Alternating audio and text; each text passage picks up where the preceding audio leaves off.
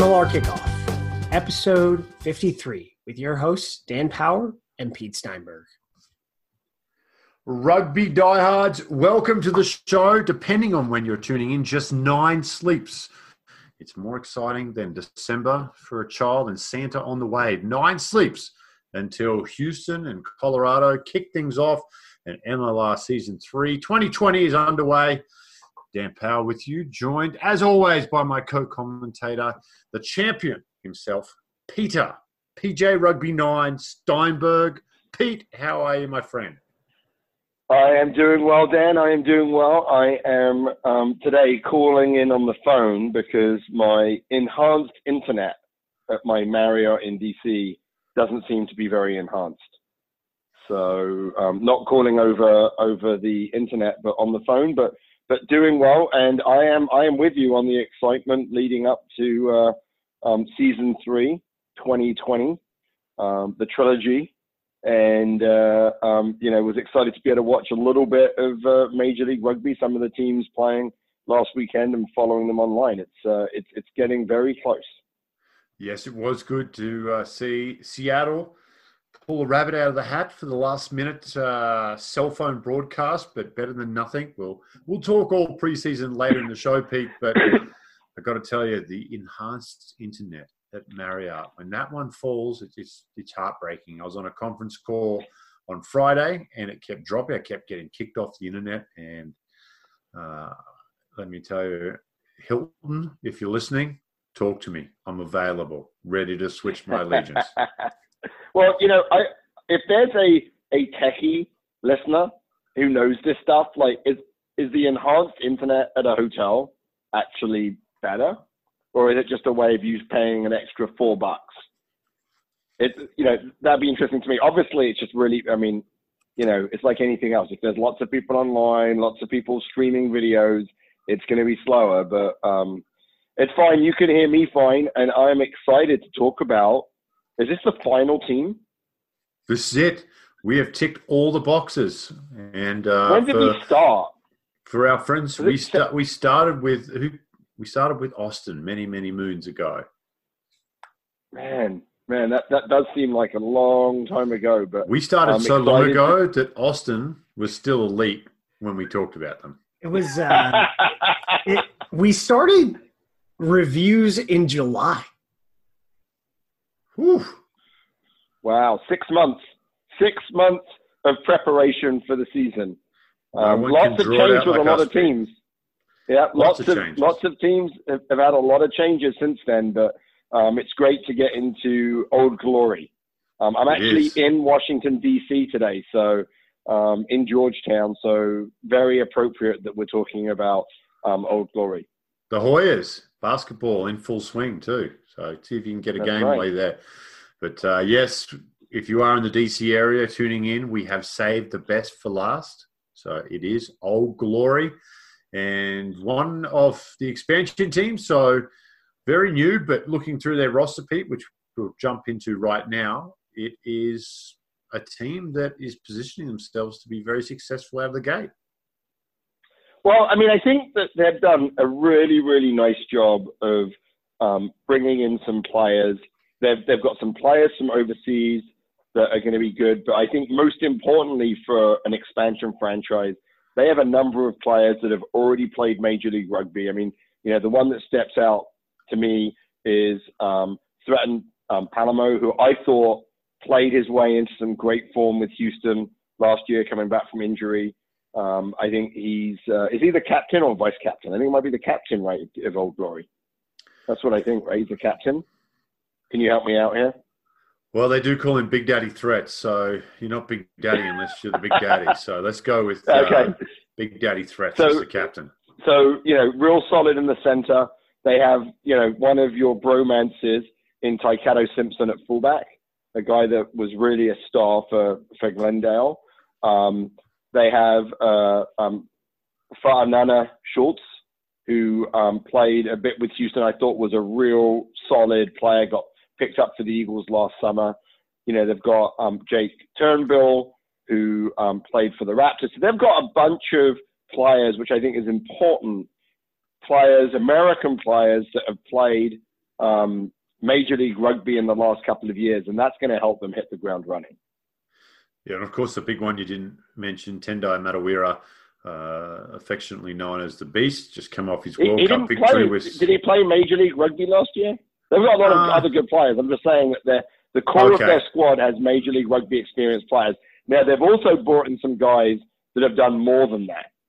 I mean, This- I mean, this did, is what did- happens when did I the don't Beast listen do to anything? Yeah, Did, did, did the Beast do? Did he have a decent autumn? A decent fall? Was his October Um, okay? I don't. I don't. I think he travelled. I think he went to Japan and just kind of. Uh, oh, I think he did go to. Japan. That's right. Well, He'd watching that World Cup final, it was a bit of a vacation up front for him against that English pack. Pete.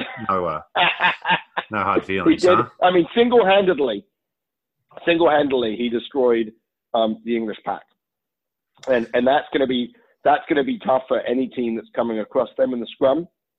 And of course, we know how important the scrum has been in Major League Rugby the first two seasons. So that is the big um, one of the big uh, um, signings that they've had. But they've got some others. They've, they've got you know Mungo Mason, who's um, uh, a uh, you know former New Zealand U20 player and played Scotland Sevens um, in the back row. I actually think their back row is pretty interesting. They've got Travis Lawson that they got from Austin Elite, who's who was um, you know a, a really really good player, and then they've got um, you know Jack McLean from um, Penn State and uh, Nick uh, who's from Cal. So they've got some sort of collegiate All Americans. They've got like I like the mix that, I'm seeing from these new teams, and of course, you know, um, I think some of those local places on the East Coast. So they've got a couple of guys from Penn State, a couple of guys from Wheeling Jesuit. They've got some of these guys that are coming in um, from the East Coast, the college players. I think will be useful for them. What are some of the other um, stars they've brought in overseas, Dan, that stand out for you? Well, I really like what they're going to do in the back line. I think scrum half, they've got Michael Reed listed as a scrum half on their roster. Most people here will know Michael Reed, South African uh, by birth, but has been in the US playing pretty much everywhere for a long time. And uh, Danny Tusitala uh, as well. He'll be playing some nine for them. Although he's not listed as a nine, he will be playing some nine for them as well. So there actually is listed as a nine. Sorry, I've got to do a little bit better job with my eyes reading. But that's uh, I like talking about the back speed. You know that, so that's a good foundation. I kind of am picturing in my mind uh, Tusitala throwing the ball out to Robinson, their fly half, who uh, played uh, Waikato and Bay of Plenty, and he's throwing a nice flat ball wide out to 13 to uh, Thretton Palamo and little jinking run before he offloads inside to DTS, and there you go. They've got some talent out wide as well. Uh, Renata Roberts Te Nana, of the son of Karl Te Nana, who is arguably one of the most successful uh, sevens All Blacks for New Zealand in history, and most people will recognise the name from his work he does on the TV now. Uh, they've got Declan O'Donnell, another New Zealand Sevens guys, also played New Zealand Māori, and Chiefs Highlanders Blues, Waikato, Taranaki. Like again, we see that good smattering of clubs there through New Zealand. So in terms of backs, they look strong. Nakatini from Seattle obviously was. Oh, I think Nakatini's a big, yeah, he's a big pickup, and actually their lock combinations I think are going to be are going to be really interesting um, because they've got Navita and Nakali who um, played with the uh, um, Fiji Drua, which was in the uh, um, what's it called the NRC National Rugby Championship in Yeah, mate. Yes, in, it is. in Australia, and I think they won it, right? Didn't the uh, Fiji think Drua you're win it last year? yeah, I think I think, you're I right. think, I think they did, and, and they've got um, um, uh, Dylan Pieterse, who is um, South African, um, and you know also played with the Austin Elite. So I think that it's going to be interesting. You know, there there are some guys here that you know I always like looking at who's really going to step up, and um, you know Jack Iscaro, who uh, um, is going to probably I think pro- probably play hooker for them, but can also play prop. Um, they use the relationship that they have with the Scottish Rugby Union to get him over to Glasgow in the fall.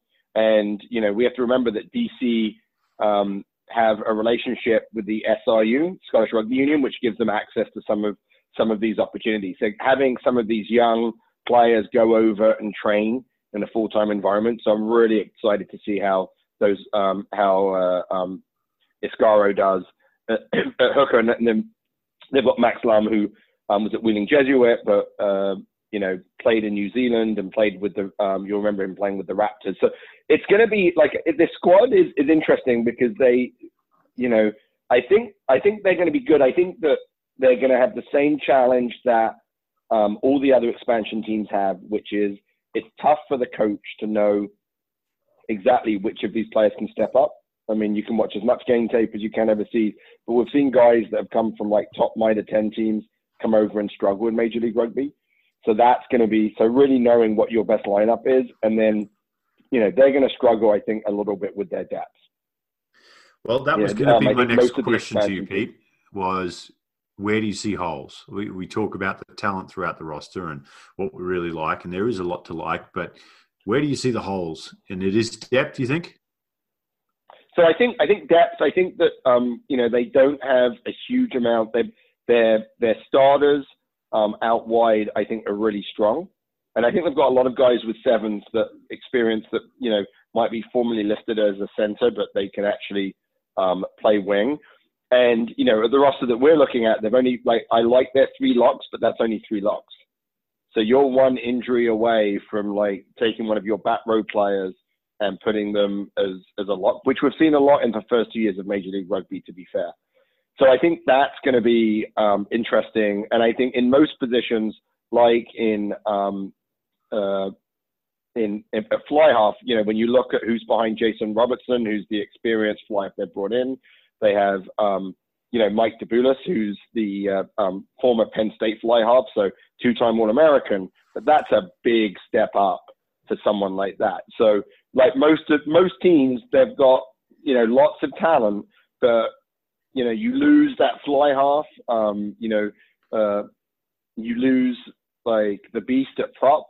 No, the, the other props are solid, but I don't think any of them are like super strong it's going to be it's to be a real challenge. So, um, but yeah, fly half is probably a place where I think they would be tested. I think the outside wings, I think, is a place where where um, they'll be tested. And then I think you know they're just an injury or two away in every position in the back row where they're going to be thin. That's that no take... different than any of the other Major League Rugby sides. I mean, I think we saw it with New England. I think Atlanta's the one team the one expansion that seems to have some depth, but a lot of that depth is also young collegiate players that haven't been tested in the pro level yet. And we saw year one to year two, there was just a, such a massive jump in, in quality. I think we'll go even bigger again this year now that the players who have been in the league for two years, domestic players, have got 24 months plus of professional training and a professional environment under their belts that we could see a, another rather large leap. And that is a really good point you make. These expansion sides didn't get the initial cast of the net in year one and then year two for the talent, right? So they're relying heavily on untested collegiate players. And I think you brought this up in the last show. For a long time, collegiate rugby had actually assumed the, the top mantle of quality in the US. I mean, there was a time when I was playing for Nyack in in the late uh, 2000s where Cow would beat, you know, the top Super League teams. Where now I think that has shifted significantly in the other direction. So before in, in other rugby countries, in the UK and the Southern Hemisphere, these college players would be going into the U20 system or the Colt system, some people would call it. Right. Where you could see right. them tested in a little bit more of a, a tougher environment and bring them on slowly. But here it really is you know, straight to the deep end of the pool and a little kick in the back and do your best. But we, we will see. will we? I really believe we're going to see some great talent emerge this year too, Pete. I think it's right. I mean, I think you know one of the advantages for the game in the US that the um, expansion teams will provide is more opportunity. There's more opportunities for these younger college players to step up immediately. Um, you know, I think a problem that we have to solve for Major League Rugby is what happens to the 22 year old college kid who's super talented, but not quite good enough to play Major League Rugby. So he gets into the squad, but he doesn't get to play. Where does he go? And I think you'll see, you're already seeing some of that where teams are able to get their players. Like this is why the Mitre 10 is a great partnership because you can get young guys to go down there, play club rugby in New Zealand, try and fight for a Mitre 10 spot, but they get to play men's rugby. Um, I think we'll see it more with Old Glory as they look to develop their young talent. We'll see them some of their some of their guys go to Scotland, go and play in the club competition. I think it's called the Super Six that they have. Get a bit of experience. I think we're going to see more and more of these younger guys getting their playing time in the off season, so they can come into the league ready to play. Because you know you went through it, I went through it. The difference between playing university rugby and um, men's rugby is like you you know you, most players that you hit at university they'll move, but you'll hit some guys in men's rugby and they just don't move, like your shoulder moves, and it's just like old, grizzled, bigger, more physical. Um, we actually saw a little bit of that I thought in the Seattle um, uh, Tasman game. With you know, with all, most of those guys are in their early 20s, late teens, and you know, but Seattle were able to control them because they were bigger, older, and meaner.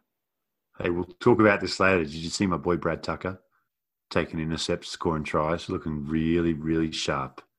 You look good, real good. Brad, I know you're listening. He, he does. He does. He did look good. He did look good. Can't he wait. He did look good. Can't, Can't wait. wait. oh, good. It's gonna be so good. I get a message from Lou Stanfill every time I talk about Brad Tucker on social media. Just tell I've got to stop it. You know. I'm upgrading really to a model, Lou sorry. What can I say? It's you know, I'm I'm just I'm it's, just, it's it's a younger, better model, Lou. That's what you say. Yeah, it's just it's it's nature. I can't help it.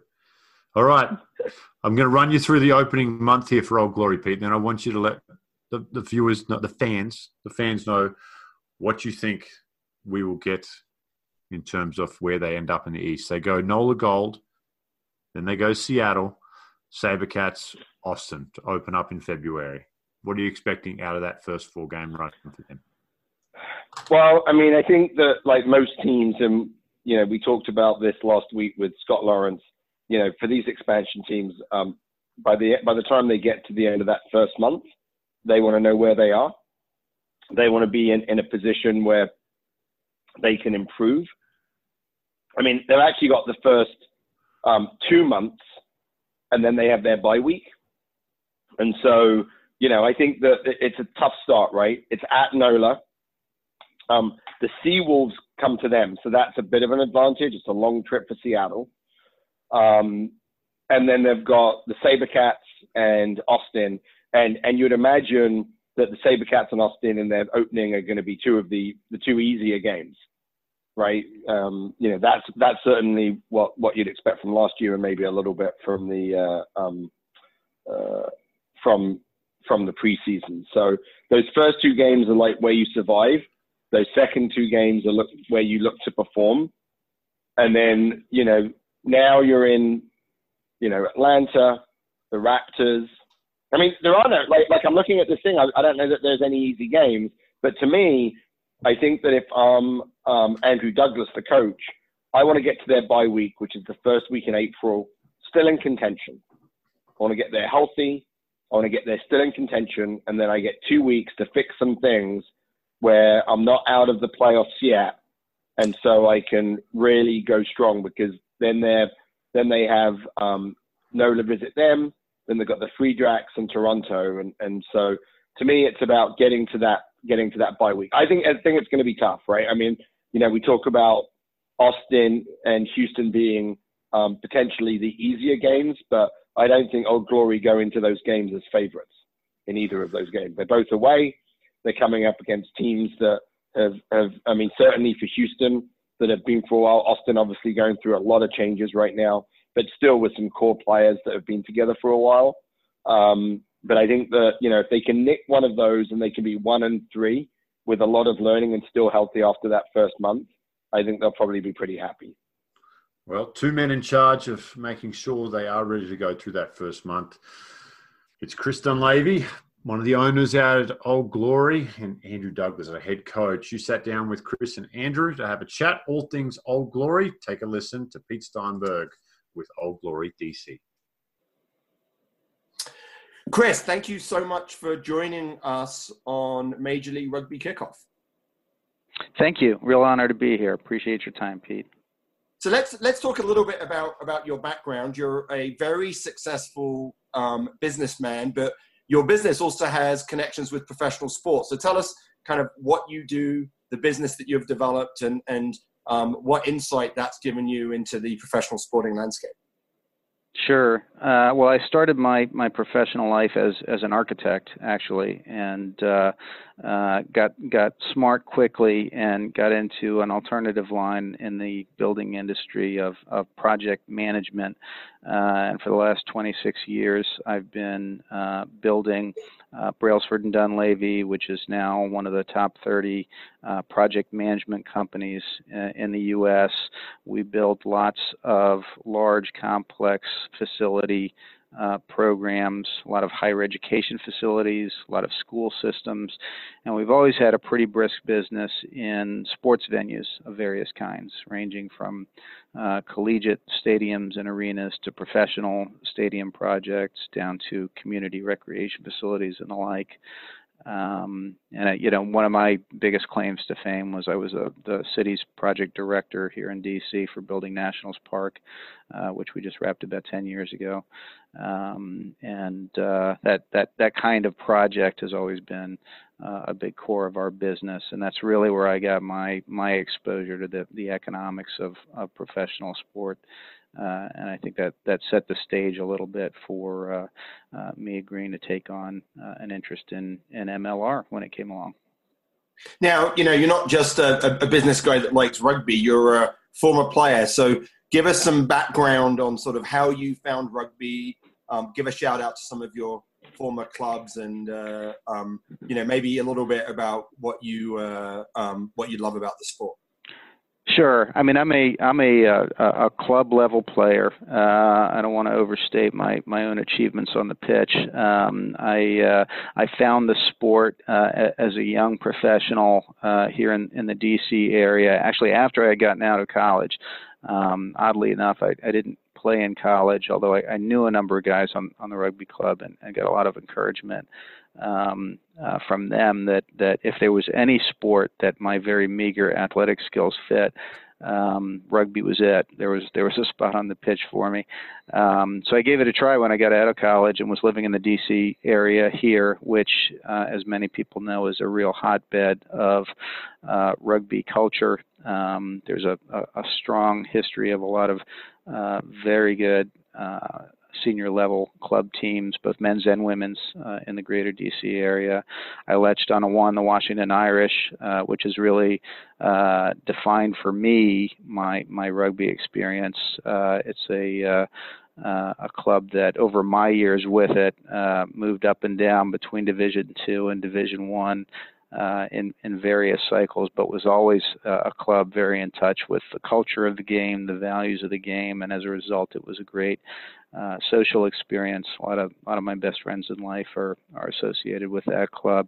And I actually uh, I, I kind of did two stints with it, meaning I uh, uh, played for the Irish for five years in the uh, from 1989 through the early 90s um, took a break to start a business and and raise a family, and uh, went back out for the club's 30th re- reunion in 2010.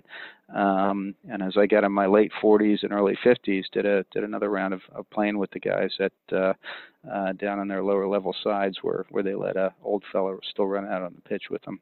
Um, so it's been a it's been a terrific terrific experience um, and uh, meant a lot in my life, and that that's certainly that that passion for the sport that has gotten me interested in uh, taking a look at this professionally. Well, Chris, we, we may have played against each other. I, I, I, played against the Washington Irish several times in the sort of late in 94, 95. I don't know if you were. If you were. Oh yeah, we may have we may have overlapped a year. Yeah, we may have overlapped a little bit, but um, so yep. so you're obviously a you know passionate rugby guy, and you're a very smart businessman. Would you call your investment in um, Major League Rugby a passion investment or a smart business investment? Oh, it's definitely a passion investment. Um, I mean, we're Paul Sheehy and I, who who uh, were, were the original, uh, the, the founding partners here in DC, um, tell each other, you know, we're we're not doing this to to get rich. uh, we would like to avoid going broke doing it. right. It's really about it's really about uh, promoting the, the game because we believe in the game. Um, we believe in the, the values it embraces. Uh, we believe it's it's but because of those values, it's a particularly good game for youth development through sports, uh, especially in in uh, some some areas uh, that are underserved and, and have fewer opportunities than, than lots of others. Um, it's a great alternative to more expensive, uh, more dangerous sports like American football, for example, and uh, um, we, we think is a something that, that should be grown. So our, our vision is not so much about uh, winning championships as it is about growing uh, the sport in our region. Uh, and we have a, a, mission to grow participation in rugby within our region by 50% over the next five years. And uh, we, we want to do that in a financially sustainable way. So we're very committed to driving the commercial elements of what we do, but it's all in service of, of creating a, a better future for the sport of rugby in the U.S. So, so let's talk a little bit about you know the the construction of um, of of the organization of, of Old Glory let's talk. Can you can you share a little bit, sort of like how it's structured? You know, what's your role? What's Paul's role? Um, how does um, Andrew Douglas, the head coach, fit in? Who takes the mm-hmm. sort of commercial side? There's an operations side. There's the playing side. Can you talk a little bit about how you've how you've structured the organization? Sure. So uh, Paul Sheehy and I are the founding partners. Um, the uh, he and I uh, joined forces in uh, uh, the spring of 2018 to put this together.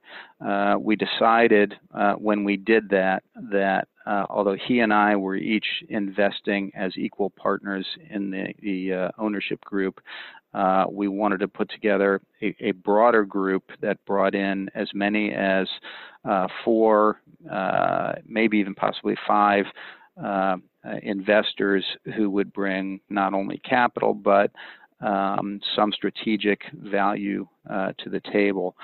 Um, the first of those that we uh, successfully identified and secured is the Scottish Rugby Union. Uh, which uh, is a fully invested uh, partner uh, alongside uh, Paul and me. Um, they have a seat on our board along with Paul and myself, um, which is represented by, by Scottish Rugby's Chief Operating Officer, Dom McKay. Um, and and today, the, the three of us are essentially the principal decision makers uh, of Old Glory in terms of its strategic direction uh, and how we're constructing ourselves. Um, Andrew Douglas, our head coach, was our first uh, permanent hire uh, in the organization, and he is responsible for all things rugby. Um, uh, everything that happens on the pitch, the player recruitment, um, development of the the, the roster uh, has has all been under Andrew's direction and, and purview.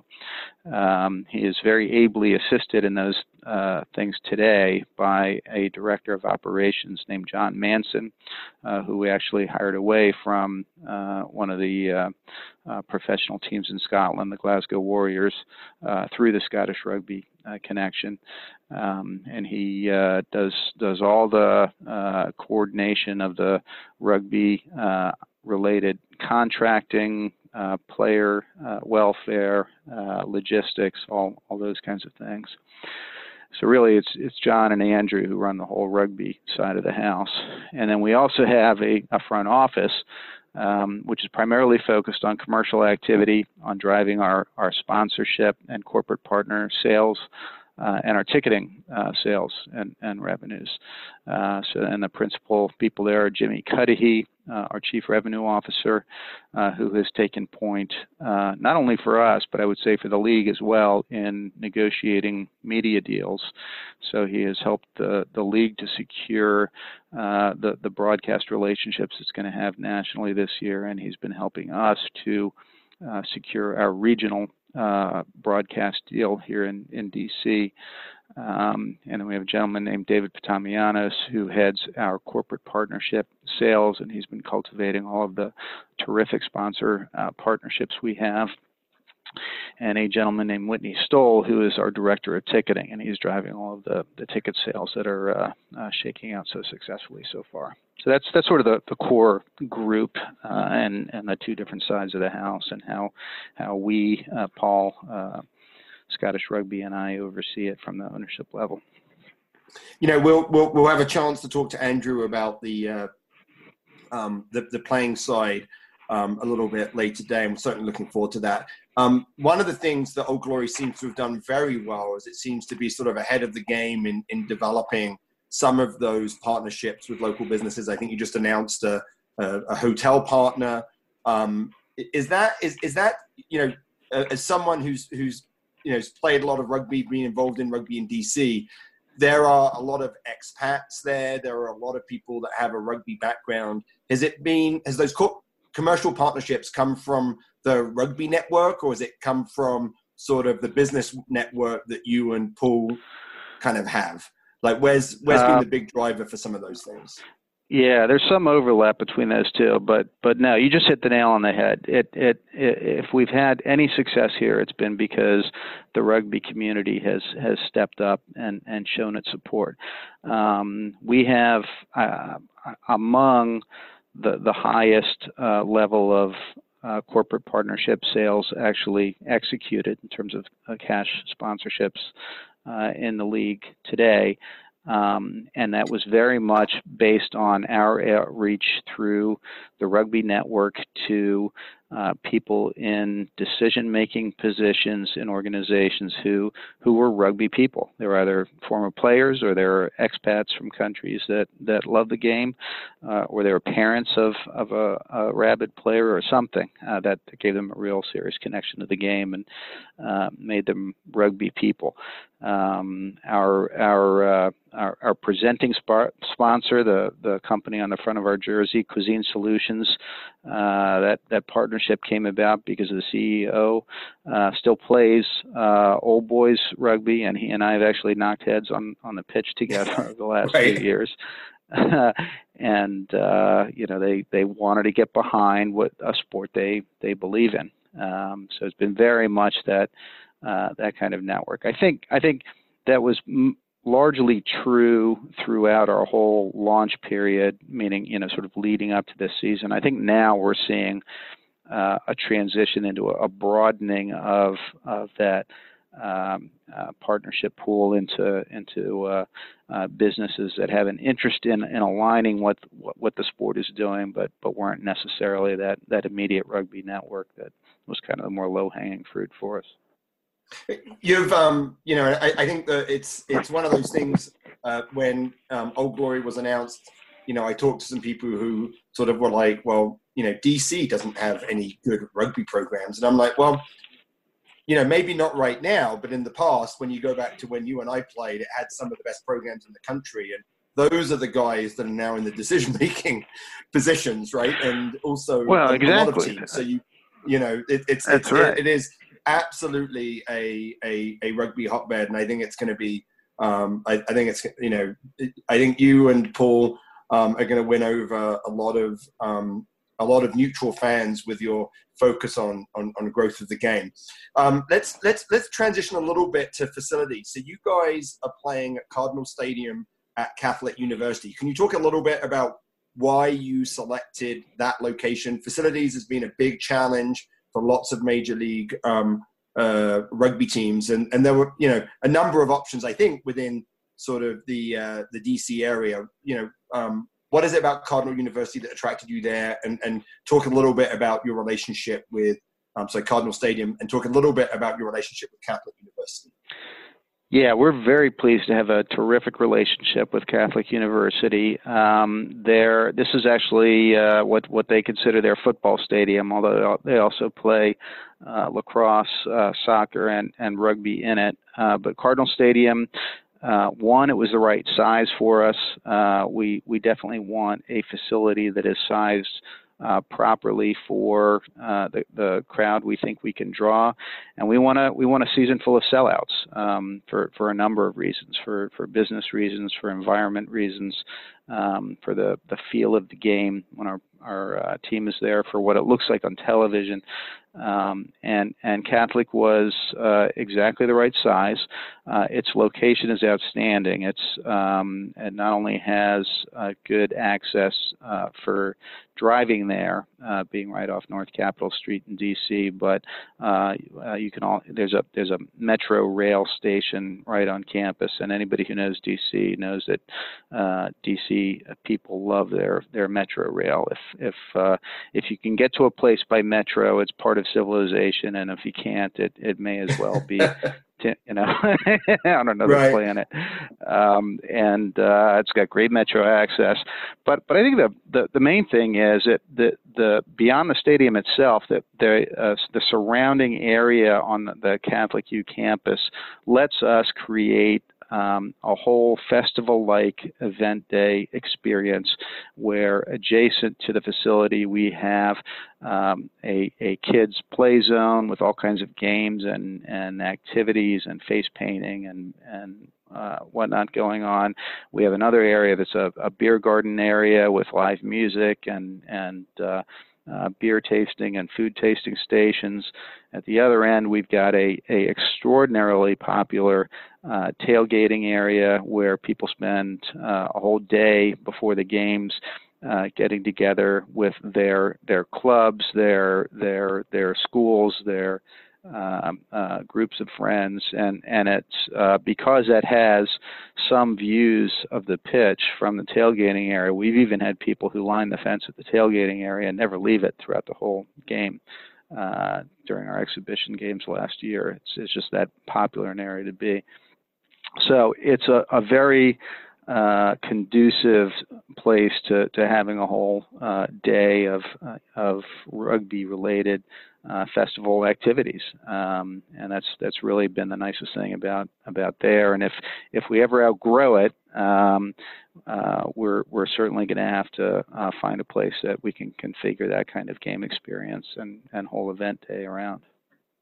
Well, you know, with your with your background in in developing sports stadiums, is that something that's in the long term plan? I mean, I think land around that area is pretty expensive, right? So to get someone it is. something that you know within the beltway is probably quite hard. But is that part of the long term thinking for you and Paul? It it has been, although although uh, um, I, you know, there, there are a lot of different ways that can be accomplished. It is definitely part of our long-term plan. It is definitely part of the reason that I thought I could bring something to the table personally and, and getting involved in this ownership group. Um, and, and, you know, uh, the expense of land just means that you, you need to partner with uh, somebody who, who controls land um, to, to be able to achieve that kind of project. Um, and there are such partners from the District of Columbia government to institutions like Catholic and, and others uh, who have the resources and um, uh, the, the land opportunities to do a in, in partnership with us uh, uh, do something in which we would also invest that would would create uh, a win-win for for us and, and others who may use the facilities. So, um, you know, we've we've uh, we gave a lot of thinking to that very early when we were putting our business plan together to be honest, in, in the last year, we've been so focused on uh, putting the operation together and, and fielding the games that uh, we haven't progressed that plan a lot. But it remains very much uh, the, the long-term intent. Um, and I, you know, there there needs to be a rugby specific venue in this area. Uh, there needs to be one on the East Coast, uh, off outside of a couple of the uh, college campuses that that have them um, and we we intend to create one here in DC. Do you, do you see? You know, you talked about this idea of a of, of a festival. You know, do we expect to see, you know, um, you know, high school games, college games to be around the DC Glory Games this spring? Is that is that part of the plan? Is that something that the Catholic yeah. University allows you to do? Yes, every one of our uh, professional MLR games uh, is going to be accompanied by some combination of, of curtain raiser games. Uh, those will range from uh, men's and women's senior level uh, select side um, uh, games. Um, we we are affiliated with the the, the, Capital Selects, the Capital Rugby Union's uh, select sides. They are branded the, the Old Glory Selects. Um, they will be playing some games before our games. Uh, we will also have, just as we did last spring, uh, we had everything from um, uh, uh, local high school powers like Gonzaga College High School, which is one of the great high school level pro rugby programs in the country. Um, uh, local club rivalries like my like my club, the Washington Irish, against Baltimore Chesapeake. Um, uh, youth level uh, age grade rugby we we had and will have again games like like the Virginia middle school level all stars versus Maryland uh, middle school level all stars. So we we really want to involve the whole rugby community in in our event days and what we're doing, and and those those curtain raiser games are a terrific way to do it. Yeah, and I you know for for the fans out there, you can go to the um, Old Glory website, and if you click down, you can look, and they're they're sort of collecting you know all the regional high school college youth club games. So all of the schedules you know you can actually find them all on the old glory website which i haven't seen with any of the other major league rugby teams. So that yeah that that's right. Yeah that that that you know it's a it's a genuine you know con, um, connection and, and, desire from old glory to be to be part of the the uh, the rugby fabric you know the, the last thing i want to talk about um, chris is your relationship with the scottish rugby union um, mm-hmm. You know, I think it was a um, Jack Iscaro who went to um, Glasgow this fall and kind of trained with them during the off season. Um, you know, if you look at your squad, I, I, think maybe one of the thinkings that that people had when you had the Scottish Rugby Union come in as as, as investors was that there'd be a lot of Scottish players that would come over and play, but there aren't that many Scottish players that have come over. Can you talk a little mm-hmm. bit about sort of what the value that um, Old Glory get out of that um, relationship with the Scottish Rugby Union? Sure. Um, you know, the, the, the beauty of Scottish rugby is, is, that they are not only the national governing body of, of the sport in Scotland, a, a tier one nation with one of the great rugby traditions of the world.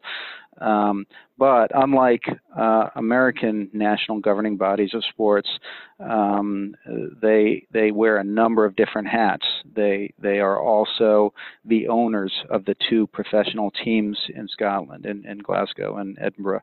They are also uh, the owners of and operators of Murrayfield Stadium. Uh, they are also one third owners of uh, the uh, Pro 14 League. They are one six owners of the Six Nations tournament, so that you know the biggest rugby properties in the world. Um, so. Uh, in the professional rugby world, there is nothing that they haven't uh, seen uh, or, or done. And that means that they are a tremendous resource to us on the commercial side as well as the rugby operations side. Um, you know, we've, we've only really had them invested with us for a year, but in that short time, we've seen that manifest in uh, all, all sides of our house, our, our business side and our, our rugby side. And it's been things from uh, every time we need to uh, proceed with a, a business uh, item like like the recruitment of staff. Uh, there's a whole human resources department with with uh, a back ability to uh, vet and and background check candidates for us um, and templates for how to um, conduct uh, recruitment processes. Uh, on the commercial side, all of our ticket selling pricing strategies have been tested and vetted with them. Um, all of the uh, logistical, uh, operational setup we do. The fact that we've hired uh, a guy like John Manson, our our director of operations, came through them. So there, in that player side, I think we've just started to scratch the surface. But you're exactly right. Jack Iscaro, who who was a uh, a locally grown Gonzaga College high school kid, uh, played his his college rugby at at Cal uh, was recruited by us as soon as he came out of school and and promptly uh, shipped off uh, to a, a, training contract with with Glasgow um, for for several months uh, before returning just in time to uh, join our training here for the 2020 season. And um, he he came back by the way you know the the fittest player on the squad the one who had you know benefited from the best rugby development over the preceding few months so obviously over, over the long term we want to enhance that kind of exchange and it's it's going to be very valuable to us um, there have been some discussions about about uh, Scottish players uh, coming here, and I think that's going to increase uh, over time uh, situationally. Um, you know, the, the roster as it stands today was was constructed very much by our our head coach, who actually recruited from New Zealand. Uh, so it's a little bit more reflective of, of his network uh, than it is of the, the Scottish rugby influence. But but the nice thing is that all of that has been fitting together very synergistically, um, and we're really excited about about the uh, uh the squad we've got together. Um, and I, I, do think we're going to see more and more over time uh, that kind of exchange with Scotland and that kind of influence uh, from them on, on what we do. Well, Chris, thank you so much for taking the time um, to talk to us. It's been fascinating to hear um, about your plans with Old Glory, how you guys have built the organization. Um, I, I, know uh, it's going to be probably exciting and nerve wracking at the same time um, as you uh, play your first games. Of course, your first um, home game is um, none other than the um, two-time champions. Right? Yes. yeah. So, so certainly a baptism of, of fire early on, but um, you know uh, they they have a following, and I bet we'll see some uh, Seawolves fans in the uh, um, uh, in, in the stands when you play that game. So thank you so much for your time um, and good luck with your inaugural season. Thank you. Pleasure to speak with you. Take care.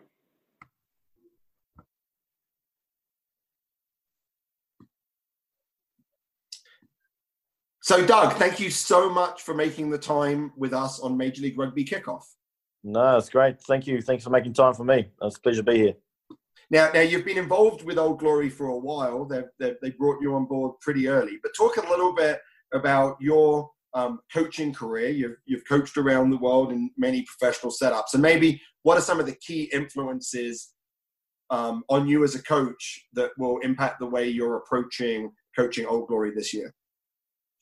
Yeah, I mean, like like many players, I sort of fell into coaching um, accidentally by default. Um, got injured in my late twenties and um, started just helping out the local club.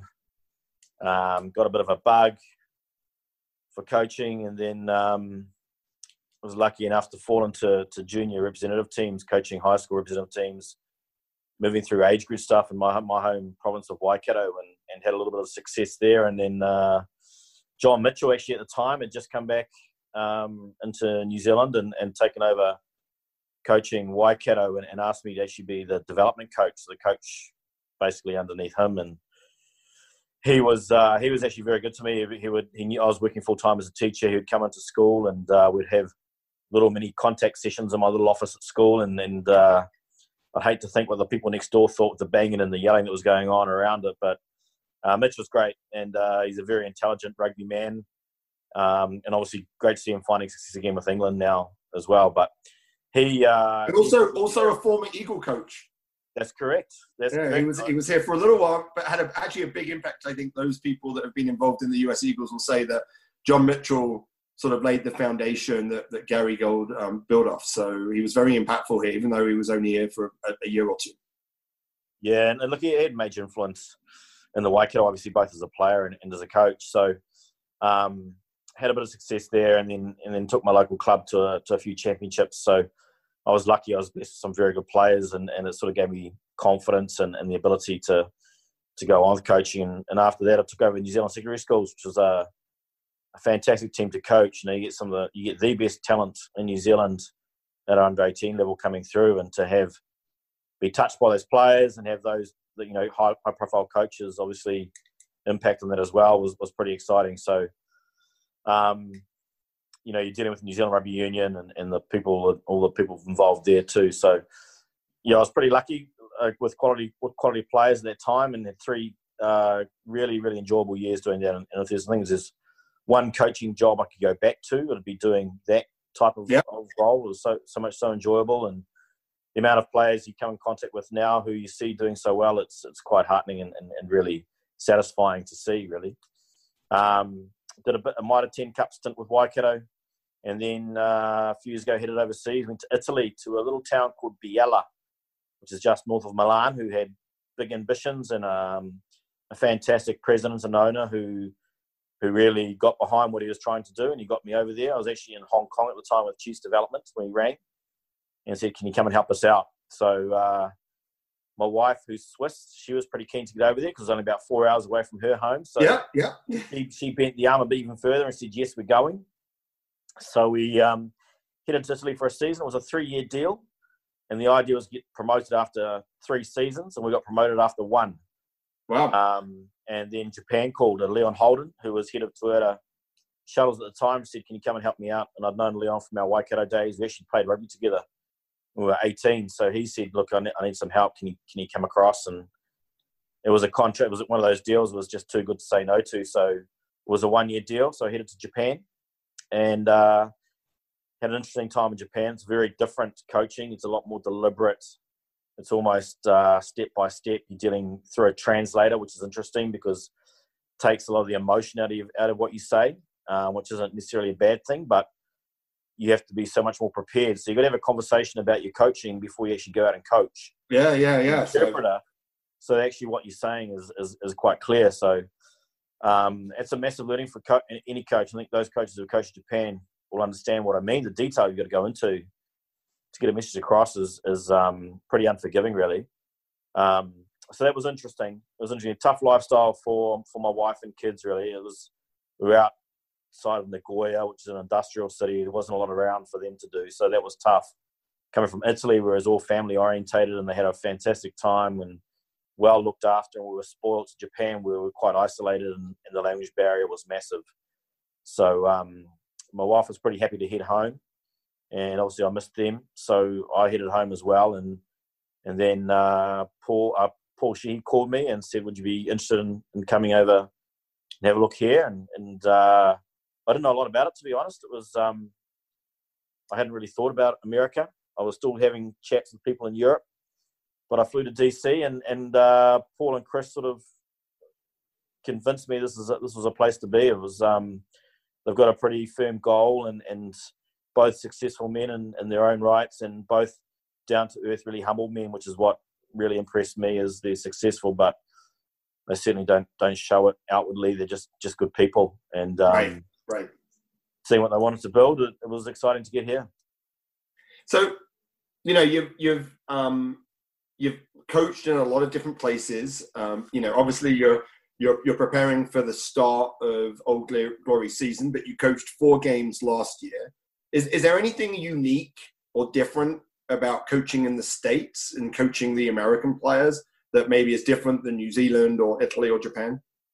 Yeah, I've, found American players very coachable um, because I think a lot of them start so late. They actually know that they that, they, they know there's a lot to learn, and they're so they absorb everything you say, and and sometimes they get too literally what you say, but right, they don't think for themselves, right? Yeah, They'll be like, "What am I supposed to do next?" And you're like, "Yeah." So they, they, they take it literally, but they've been uh, an absolute um, pleasure to coach because they just suck it up. And that exhibition season was really really enjoyable to have men around you who just they wanted to learn, they wanted to do well. Like I said, a lot of them don't play rugby until they, they start college, whereas in New Zealand we start when we're five or six. So by the time they get to their late teens, early twenties, they, they do know a lot. Their IQ is really really high. Um, and that's quite different here, obviously. But the ability to want to learn. I mean, there's no there's no issue with the athlete themselves. Very good athletes here. Um, it's just trying to build that IQ with experience. So you know when when you look at coaching a, a, a, an MLR expansion team relative to a team down in New Zealand, what is it that that that's a little different? I mean, we saw it a little bit with the the Makos, right? They played Houston and they played Seattle, and you know their instincts and their ability to play in transition is just better than what we have here. They actually play faster. They they move quickly. So is there a difference about the way you prepare the team on the field because we don't have that in the states? We do a lot of. Uh, I think I noticed a big difference went to Europe. And in New Zealand, we do a lot of skill coaching, a lot of ball handling, uh, a lot of technique around the contact zone, and we'll possibly only do the last little bit of training will be a 15 v 15 type scenario. Whereas in Italy, that's all they wanted to do was 15 v 15. So, but I think in New Zealand, we sort of because our you know we've, we've played rugby for so long, we just try and make us the most skilled we can. So when it comes to those transition times or or counter times, those skills just kick in and, the footwork and the instinct kicks in.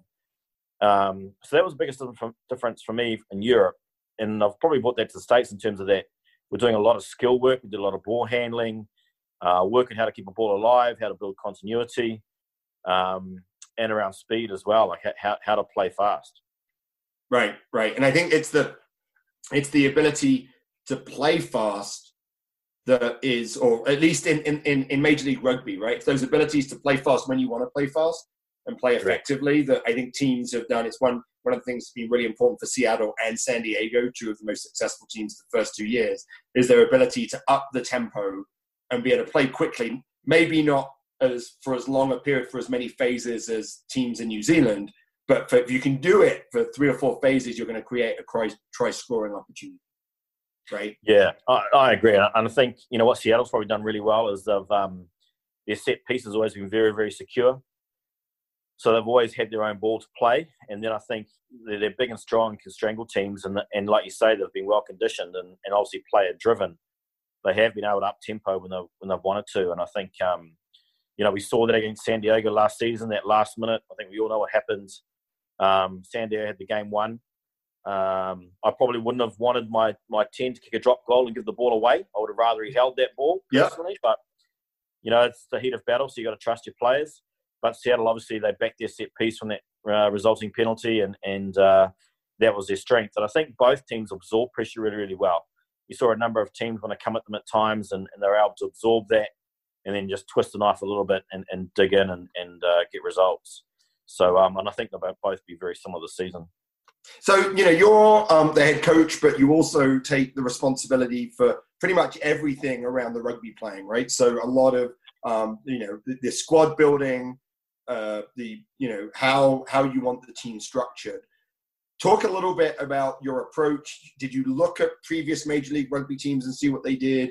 Um, how you used your experiences in New Zealand, Italy, and Japan in terms of because this is building a squad like it's literally there's no team right? And so no, you can, right. you know, you know, it's not like you've come in, you've got to like. So how did you even start thinking about creating a new squad?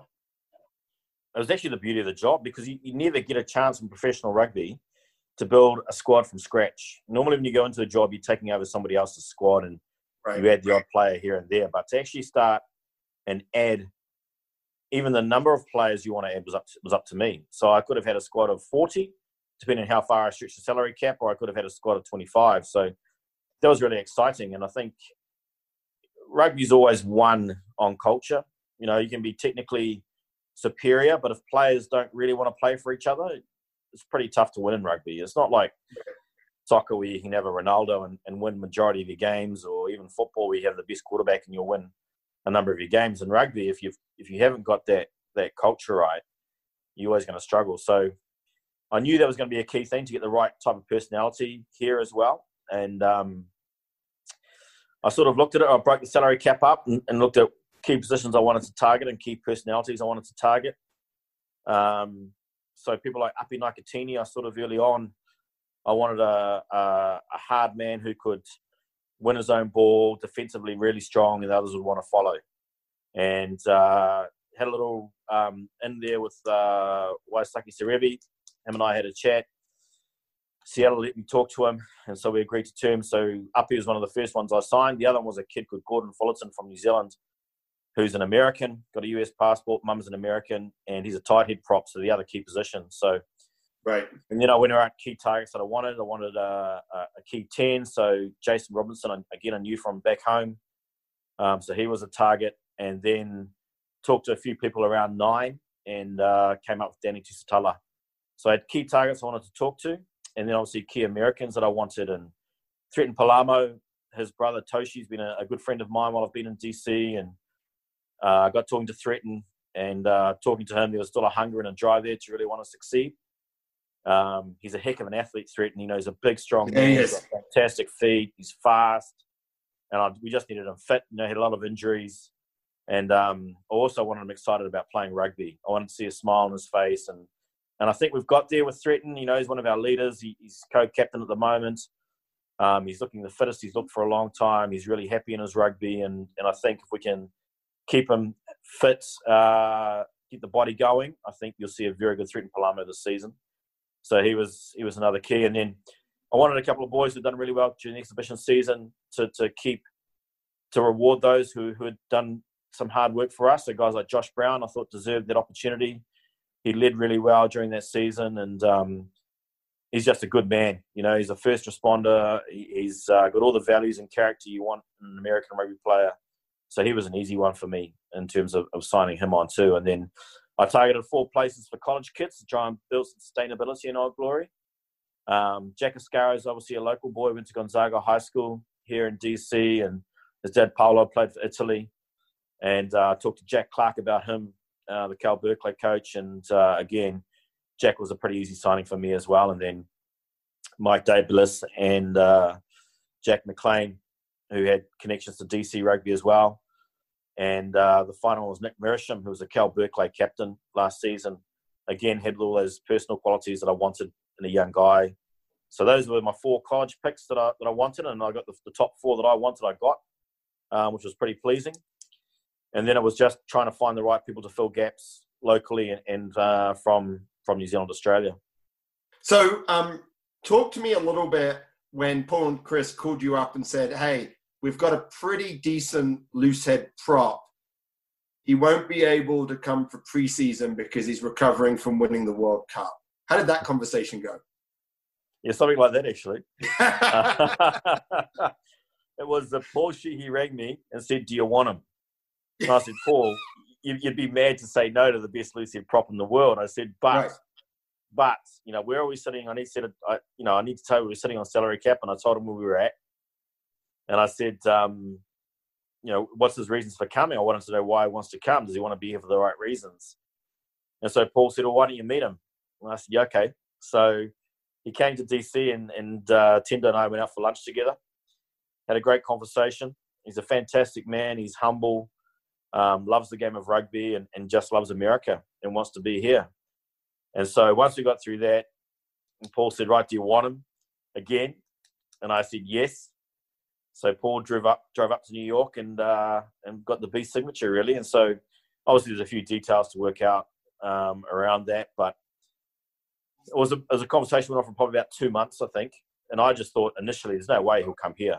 You know, I, th- I thought, yeah, if we get him, it's great. But I sort of built a squad where I was pretty happy with the loose head props I had. But when you're a player of that quality with that character, uh, it's pretty exciting. And Right. um, yes, he's missed preseason, but in fairness to him, when he goes when he's at the Sharks, he, he misses preseason as well. He turns out one week before their first game because he's usually has such a long international season. Right. He's always in outstanding condition, um, fitness wise and conditioning wise. He's a heck of a specimen. So um, I'm not too worried about that side of things. It'll just be getting to understand the play players, how we want to play the game, etc. And but he's a very intelligent man, so I think he'll switch on pretty quickly. You know, I think that if you if you look at some of these really top um, overseas international pros that have really made a difference, while they've been great on the field, it's the impact that they've had on the players around them that's been important. I know in San Diego, getting Paddy Ryan to come in at tight head, it was much more about the mindset of their scrum as well as his ability. So I'm sure that there's a lot of um, you, you know young players and hopefully the young Americans that are just going to you know get their game raised. But it's certainly uh, um, been, you know an exciting opportunity to to see someone like that play rugby in America. Oh, I think, and I think his influence it'll have here will be immense, just based on the person that he is. And I think that professionalism can only, you know, start to to, to seep through into to other players. And for a young guy like Jack Iscaro, who unfortunately is injured at the moment, um, he could be huge in terms of growing his career. And I think Jack could be a future US Eagle. And to have a guy like uh, Tendai there mentoring him now, I, I think is uh, massive for him.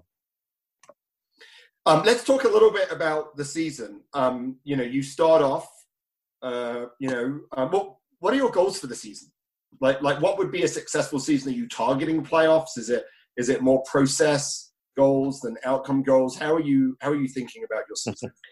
you know, I mean the, the the PC the PC answer I'd give you if I was like a young 36 year old coach would be it's all about performance and we're going to try and improve every game and the reality is every coach wants to win. You know, I mean, you can say all the right things, and I can, I can give you all the jargon, and I'm sure you've heard it all before. But reality is, we want to win. Um, but that's that's going to be really tough. There are some very good teams who are well coached in this competition. So, you know, on our pool, we've got to finish in the top three to make playoffs. So that's the reality of it. I think if we can make top three and we make playoffs, um, that'll be good because playoffs become one-off games. And as we saw in the World Cup, anyone can win a one, one-off game. Right. Um, so I think that's that's where we have to be, top three of our conference.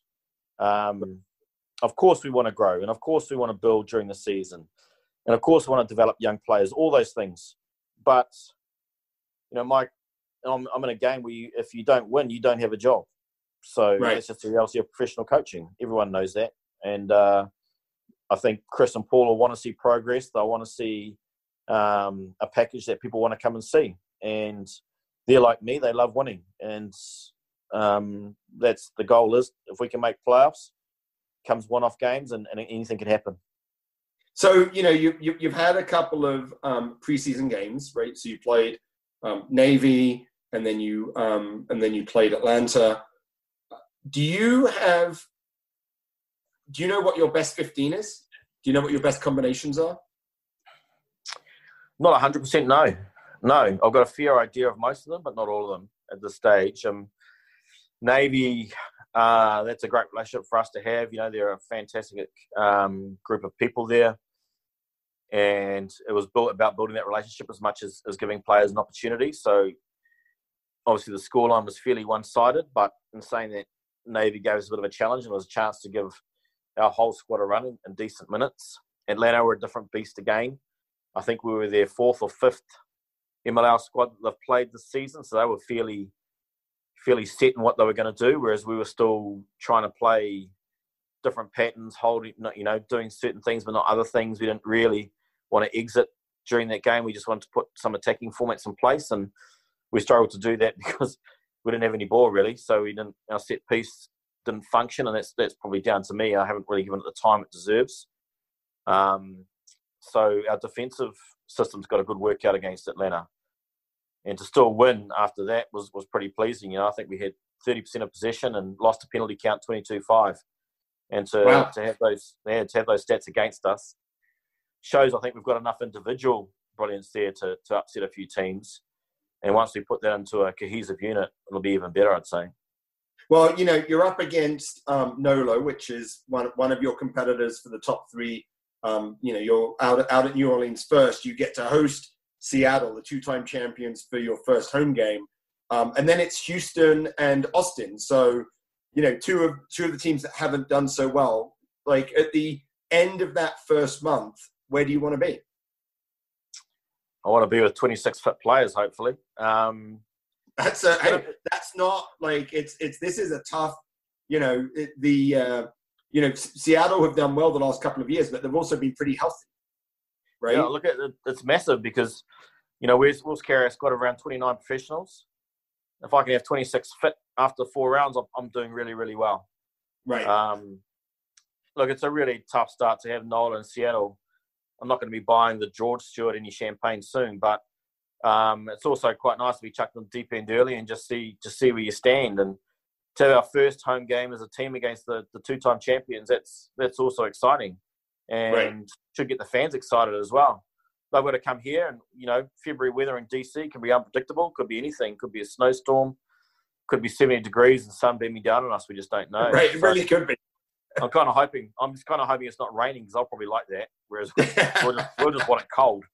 Yeah. Um, but Nola's an exciting team to play because they love to play rugby. I think Nola's great for the competition. Nate Osborne's a good coach. He, he loves, he's you know got a positive mindset around rugby as well. Um, so I think that could be a really insanely game to play. But to go from a DC midwinter down to a NOLA where it's going to be humid and, and warm will be interesting. But again, we're really excited about that opportunity to get down there and play.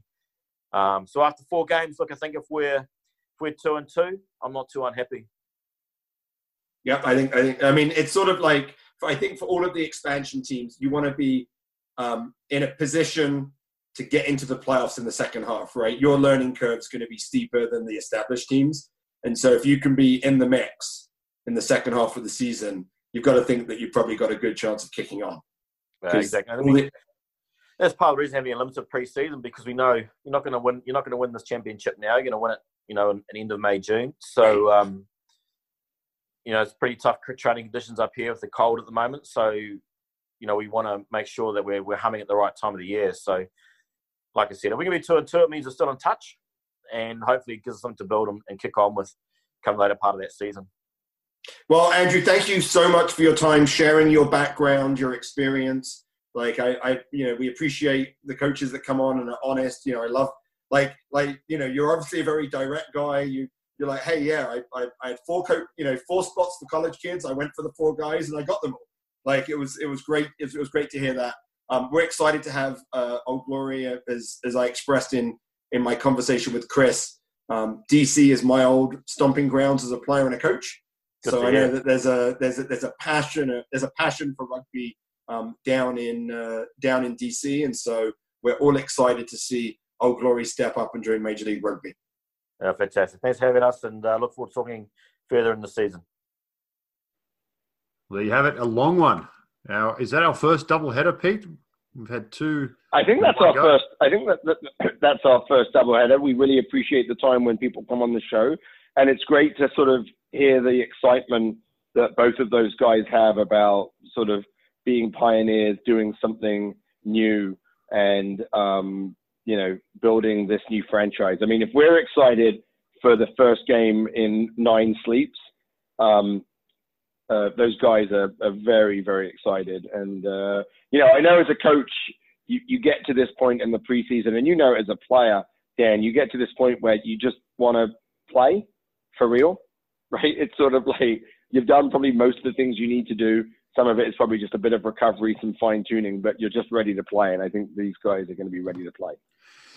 Yeah, it's the excitement of fre- fresh cut grass and no more preseason training. It's uh, finally right. finally here and you can go. But um, give me your prediction. Do you think they make the top three in the East?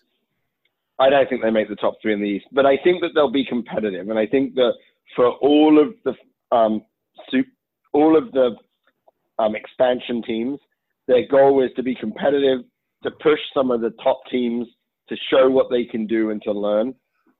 I don't think you know we've done all of the um, uh, we've done all of the um, expansion teams, and I think if there's one that's going to gate crash the party, right, that will force out Nola, you know, Toronto and Rooney.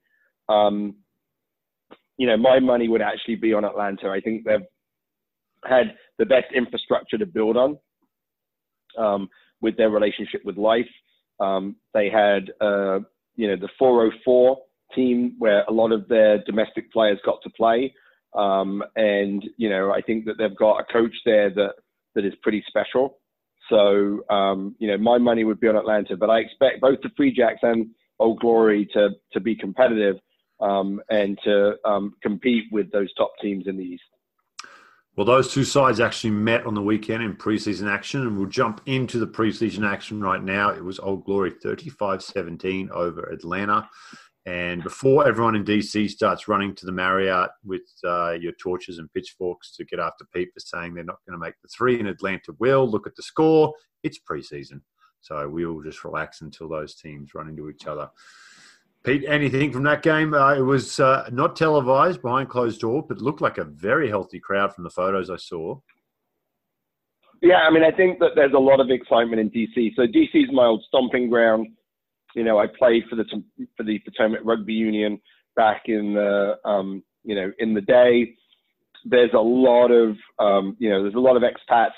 There's a lot of great youth and college rugby in the area. I think I think it's going to be it's going to be good you know, I'm not sure that there's much to see in any of these, excuse me, preseason games because you never know what the teams are trying to accomplish. You don't know, you know, um, what kind of squad they put out. You're not sure what their goals are.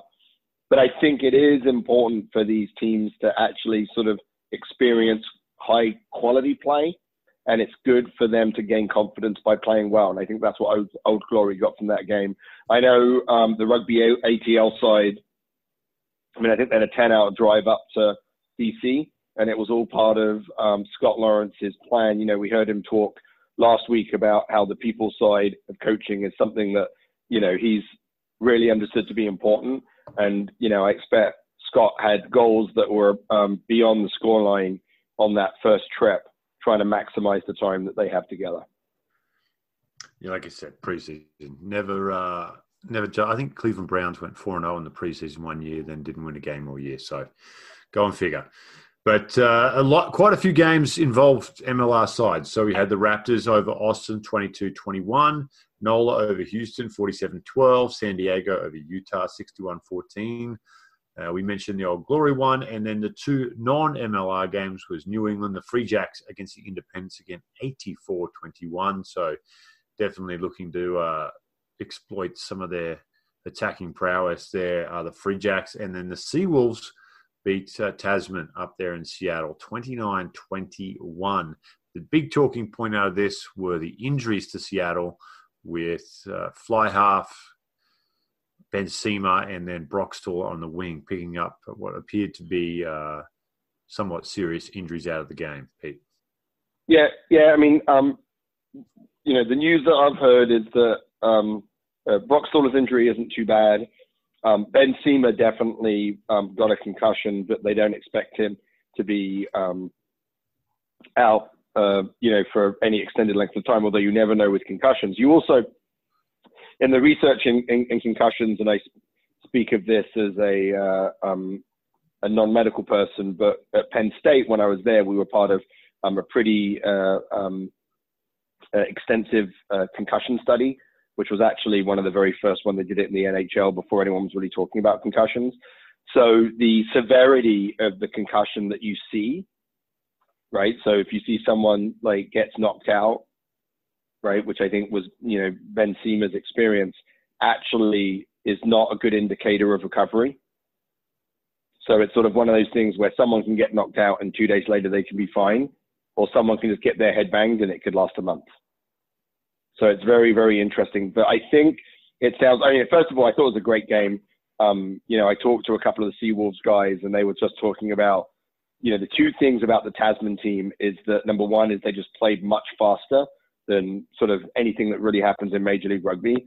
And even though they were young, their their intensity in the contact was something that that the Seawolves also struggled with. But I was actually pretty impressed. I mean, I think the Seawolves were up 12 nothing at halftime um, which was when they really had their top team out. I think that's a good performance for the Seawolves, and I think that you know they've got a uh, um, some really talented players that they've added that I think will be really important for them. Yeah, I watched quite a bit of the game and was impressed with both sides, and you know a lot to be excited about. Yeah, and the crowd, such the a noisy crowd, crowd in, in Seattle.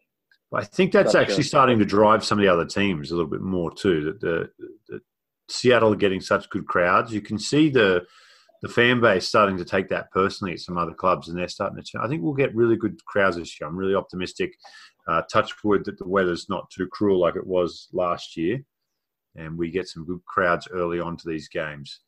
And uh, Well, I- and yeah, and, and I thought what was really, yeah, I thought I thought was really interesting for the Seawolves is that, you know, um, it was the the stream was done by the fans, and it was put on their um, Facebook group, and they had 150 new fans join their face, Facebook group so they could watch the stream.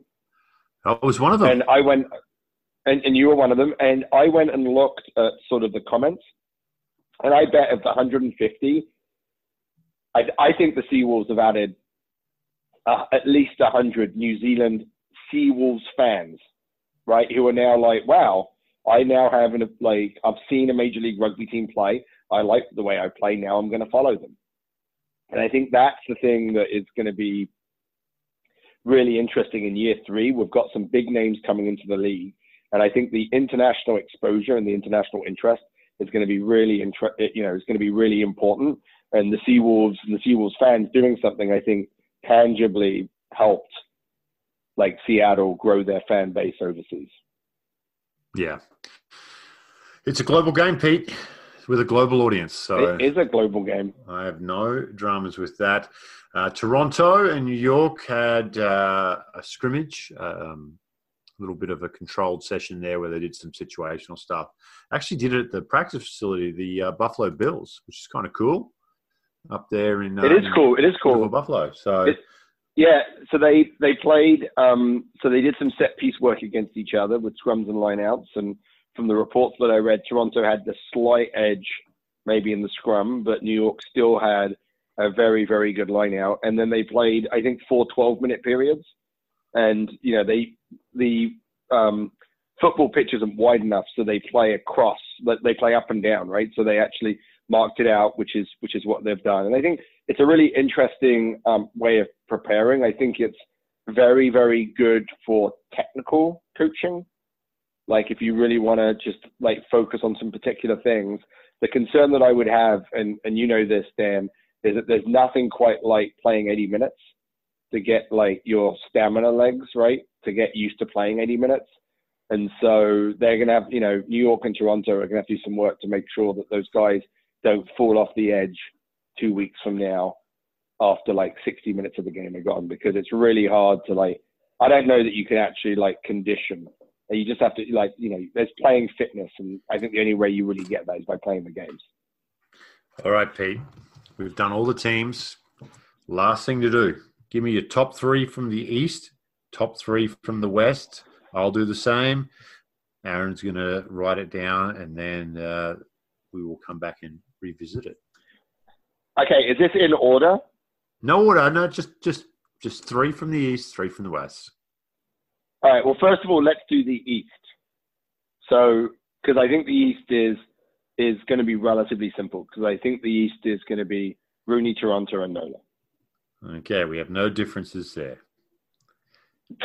Hold on. No, no, no, no, no. I, I don't want you to be like, um, I mean, this is typical, right?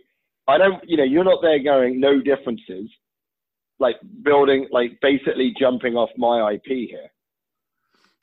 Is that what you're doing? Your IP. It's the three talented rosters IP, not your IP.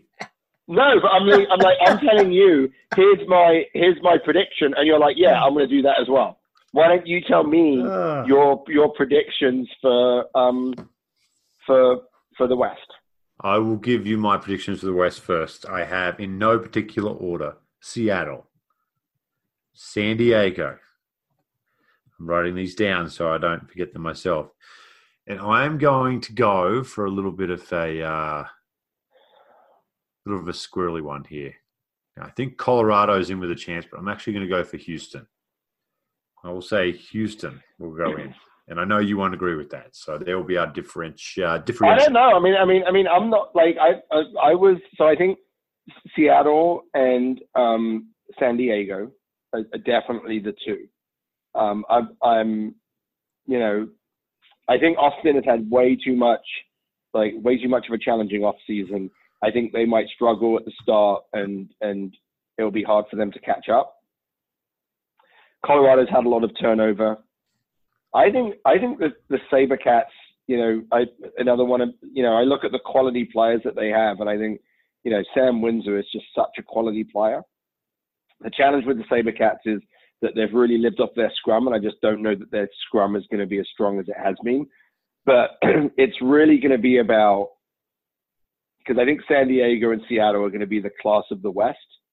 So it's going to be those head-to-head matchups I think with Colorado, Houston, and Utah, and how they do against each other, that's going to be really, really interesting. And that you know, it's not going to be how well they do against the top teams.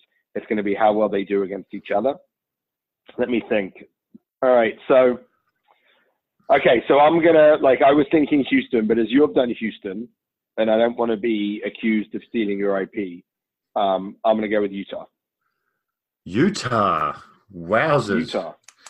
Well, look, I'm I'm banking on your compatriot Chris Latham. I think they've got a great coaching staff. They they played well. So you have to remember that both Houston and Utah played better at the end of the season than they did at the start. Um, you know, they've got some really good people working um, with the Warriors that I think can, you know, both in coaching staff and, and back office, they've got a good fan base. You know, um, they've got a beautiful stadium. It's going to be close, but I think I think you know Utah could pull it off.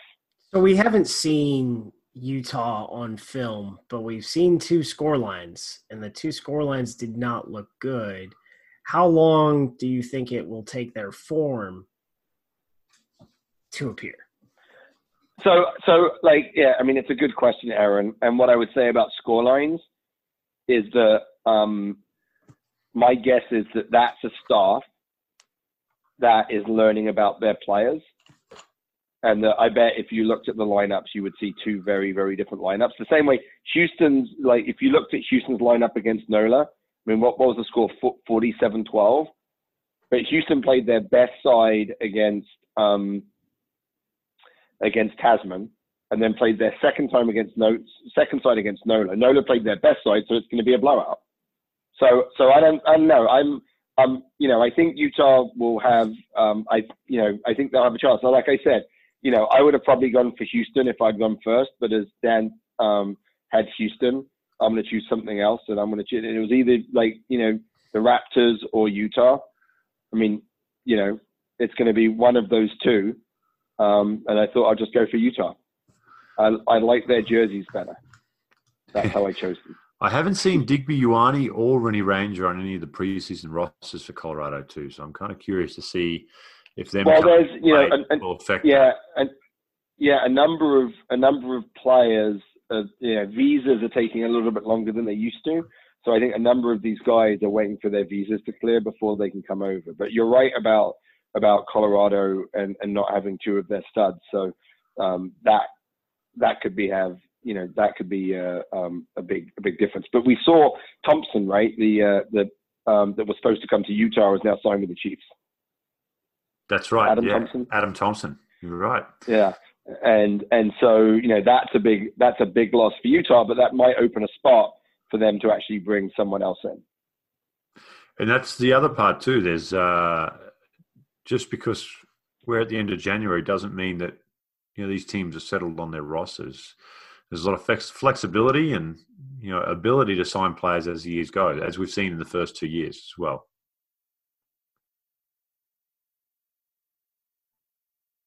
I've lost you, Pete, or you're just so shocked at my uh, input. Oh. There he Sorry, is. yeah. Um, you might actually see a number of uh, UK players begin to come over because the season in the UK ends at the end of April. Saracens. That was that was a lot of jokes online that a lot of Saracens players will come over to the MLR now because uh, what has happened there, but I don't know. I don't think like I mean they. I think the top players at Saracens earn the um, more than the total salary cap that a Major League Rugby team has. Yeah, we know that. That's what this whole drama is about. They were earning much, much more. no, but even like even the legal side. So, so a top player in, you know, in the UK, um, at a team like Saracens would earn, you know, five hundred thousand pounds a year. So what is that? Maybe six hundred thousand dollars, maybe a little bit more. A little bit and, more, yeah. You know that, yeah. Um, but it's you know that's that's more than the salary cap. That's that's what we're competing against um, for Major League Rugby in terms of like getting players like that, and that's why we're seeing some of these guys at the end of their careers coming over because you know you, um, at Major League Rugby you've got one game a week, 17 weeks, and then you're done. It's, it's a six month kind of commitment, and it allows your body to recover for the other six months. While if you play in the UK, you're starting in August and potentially ending at the end of May. So it's just, you know, there's not much time for a, a player whose body wants to, you know, if you want to manage that. And so Major League Rugby, I think, is just better for player welfare. And so I think we'll continue to see, see some of these guys come over and, and do well, um, you know, when they get into their early 30s and they want to extend their career. Why not? Makes sense, Pete. I wish I would have extended something as well. But here we are. We're going to wrap this one up. We're going to put a bow on it. Pete, where do they find us? Well, obviously the founders are listening to us, but what do we need to do now? Now they've listened. Well, so we we really want to have a big push. We're hoping to have a special episode next week. So check out all of the Major League Rugby socials as we uh, as, as we plan our last show before the start of the season. Um, but yeah, you know, please, if you can leave uh, ratings and reviews wherever you get your podcast, Apple, Stitcher, wherever it is, um, that helps other people find us and it helps grow Major League Rugby and the uh, and the brand of rugby in America. I love it, Pete.